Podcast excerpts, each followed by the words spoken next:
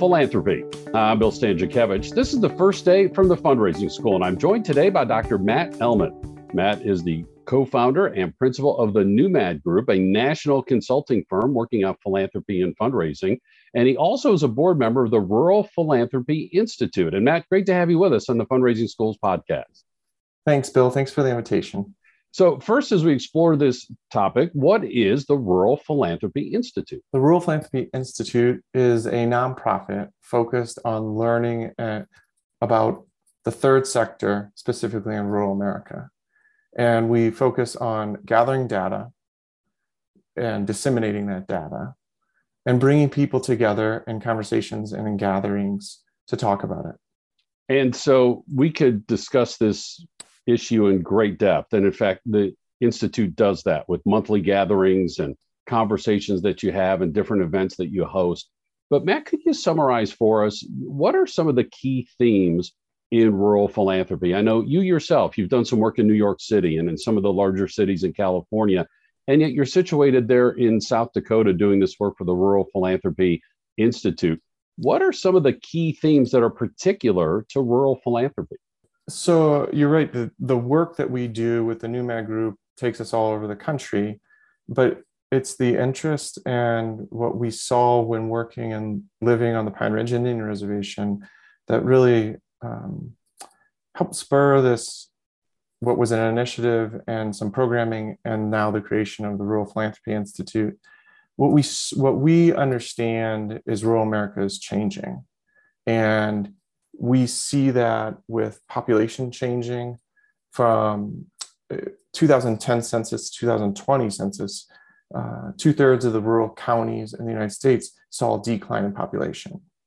There's an increase in population in places that have more um, may, are, are more inviting for vacation or retirement um, or around uh, urban centers, these places are finding we're increasing population. But in a bulk of rural com- counties in the United States, there's this decline. And this has happened uh, and then from 1910 all the way, or 1900 to 2010 in, in, in reality. And what we're seeing though, if we look at, we have three sectors, the for-profit sector, the nonprofit sector, and the government sector, obviously those are all changing. And the nonprofit sector has a significant void in the data that's available about what's happening.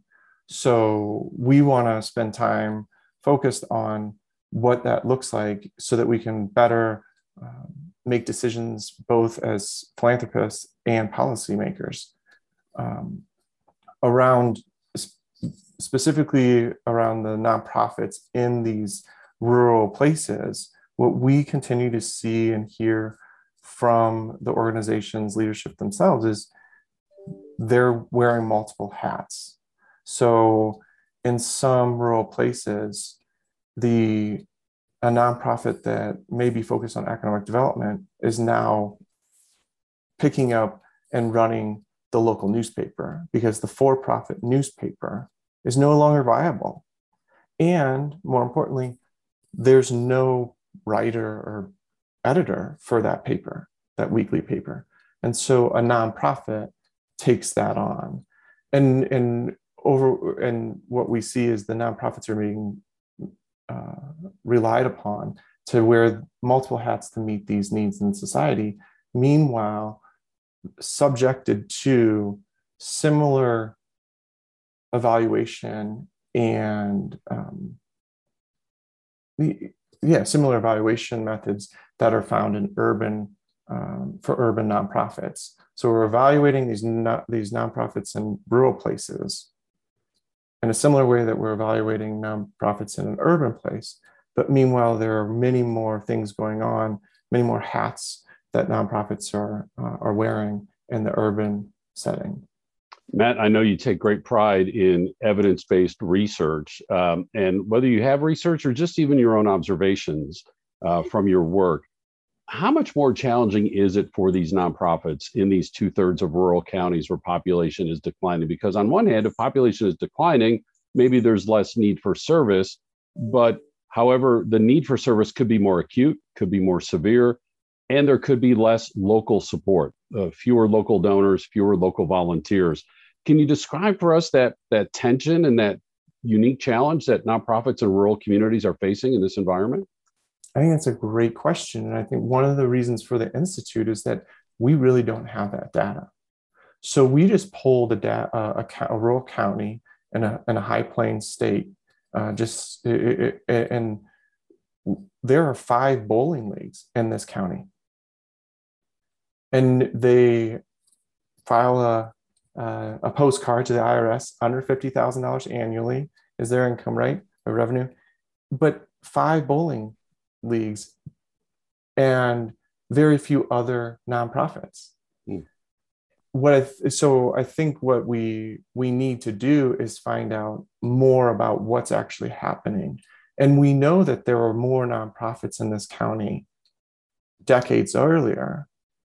But as we see the consolidation happening in the for profit uh, sector, where um, the larger stores disrupted that, that were built on in a community disrupted what Main Street, uh, what was happening on Main Street in these communities.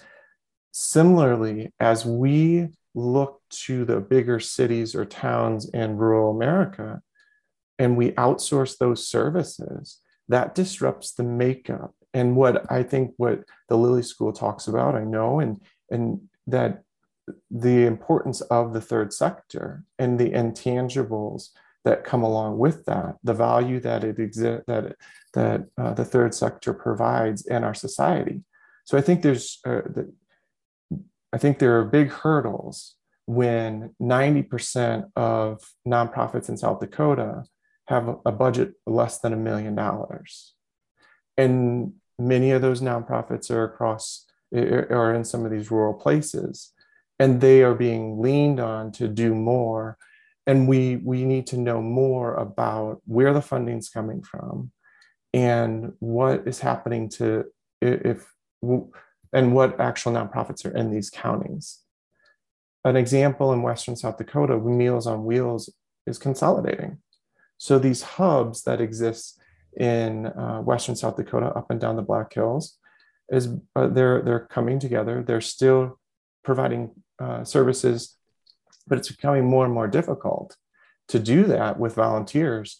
And so they have to find new paths to get the food out. The mail and meal programs are really popular, where you can drop off uh, where through the mail, or you're dropping off multiple meals during a week. But I think what we're interested in is the other the the piece that when you don't go and drop food off every day or every couple days, you miss that social engagement as well. Um, and and without the number of volunteers as we know volunteering has an impact on giving and so if we have fewer volunteers that are able to do this work then we know that research would tell us that we'll have fewer larger gifts um, and estate gifts when you talk about that consolidation then that has all sorts of implications uh, for example if we've now become a regional nonprofit do we have board members from throughout the region? Are we able to raise money from throughout the region or just from within the largest city? If I fundraise from throughout the region, it's not going to be unusual for the donor to say, is this money staying in my county?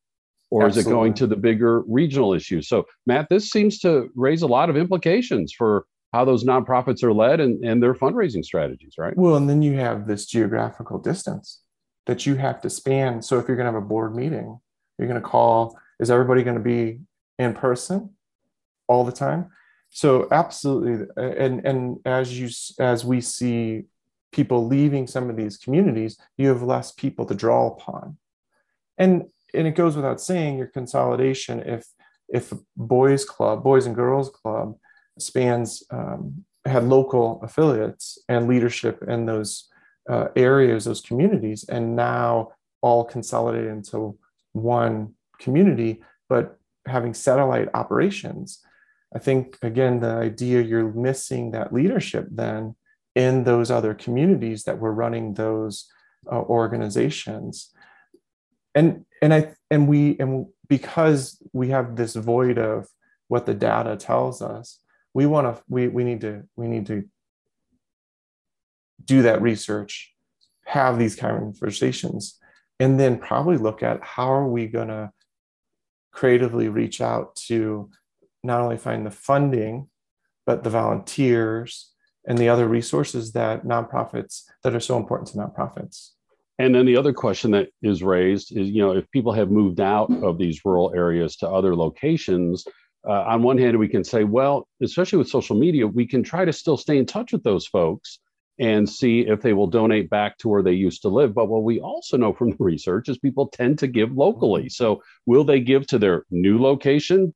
If they say they move to a city like Minneapolis or Kansas City from the Dakotas or farther south to, to warmer climates later on in life?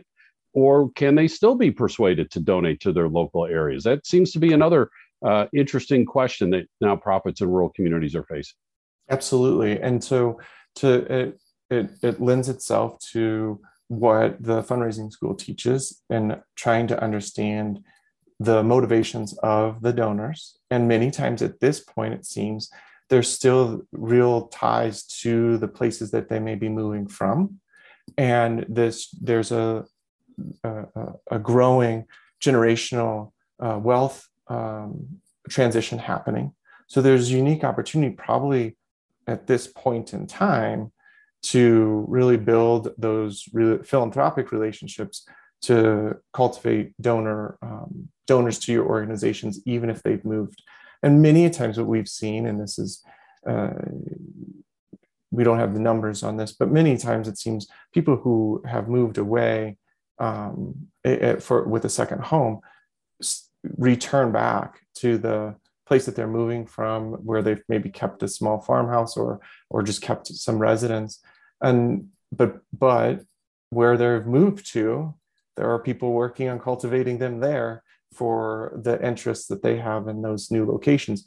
So it, it leaves an opportunity uh, to to engage um, even in these rural places with some of the donors that have moved to other locations still and some of your work, uh, to get a little bit more particular now, has been with an initiative called South Dakota Gives, right? And what, what have you learned from that? What have you seen in terms of the fundraising that happens through that event? Again, I would go back to the, the statement earlier that so many nonprofits in a state like South Dakota wear multiple hats, which is just phenomenal. And they true and there's truly this uh, ability to be elastic and so they reach many, many people in their communities. And uh, South Dakota Gives grew out of a, just an organic effort uh, and realization that as the rest of the country was focused on the day of giving and different giving days, South Dakota was missing that in its mm. state. So, facil- uh, building and managing that for the the state um, for the state effort has been wonderful to bring together hundreds of nonprofits doing work across the con- or across the state and for exchanging of ideas amongst the nonprofit leaders and for people to have an opportunity and excuse to go out and engage their donors. Not only and we not only in the raising of dollars but uh, reaching out and, soli- and soliciting volunteer time and other ways of engagements so that we can so that those nonprofits can educate their donor base. They may not have been uh, educating them and engaging them in volunteer activities. And yes ultimately hopefully asking them for a gift but that may not actually happen on the day of giving um, in south dakota. It might happen later on but that on the day of giving it's been a day that brings people together to volunteer to do a walk to have conversations. So i think the way that many nonprofits in South Dakota have taken this is that we need more ways of bringing people together so that we can engage them uh, and ultimately uh, move our mission forward. And Matt, I would just say too, hopefully uh, concluding here on a high note, that if you found a rural community with five bowling leagues that are incorporated as nonprofits, we can extrapolate from Robert Putnam's work that that shows a strong civil society, and hopefully there's a lot to build upon, right? Well, uh, that will be really interesting to learn more about because I think that's obviously what he has written. Um, uh, it would be interesting to see how if it how it carries forward in the rural communities. But you would think so. Absolutely. Dr. Matt Ellman is the co founder and principal of the NewMad Group, a national consulting firm on issues related to philanthropy and fundraising, and a founding board member of the Rural Philanthropy Institute. If you're more interested in this subject, again, look for the Rural Philanthropy Institute online uh, for all of their research and their ongoing research and their ongoing events uh, as they continue this conversation and this learning moving forward.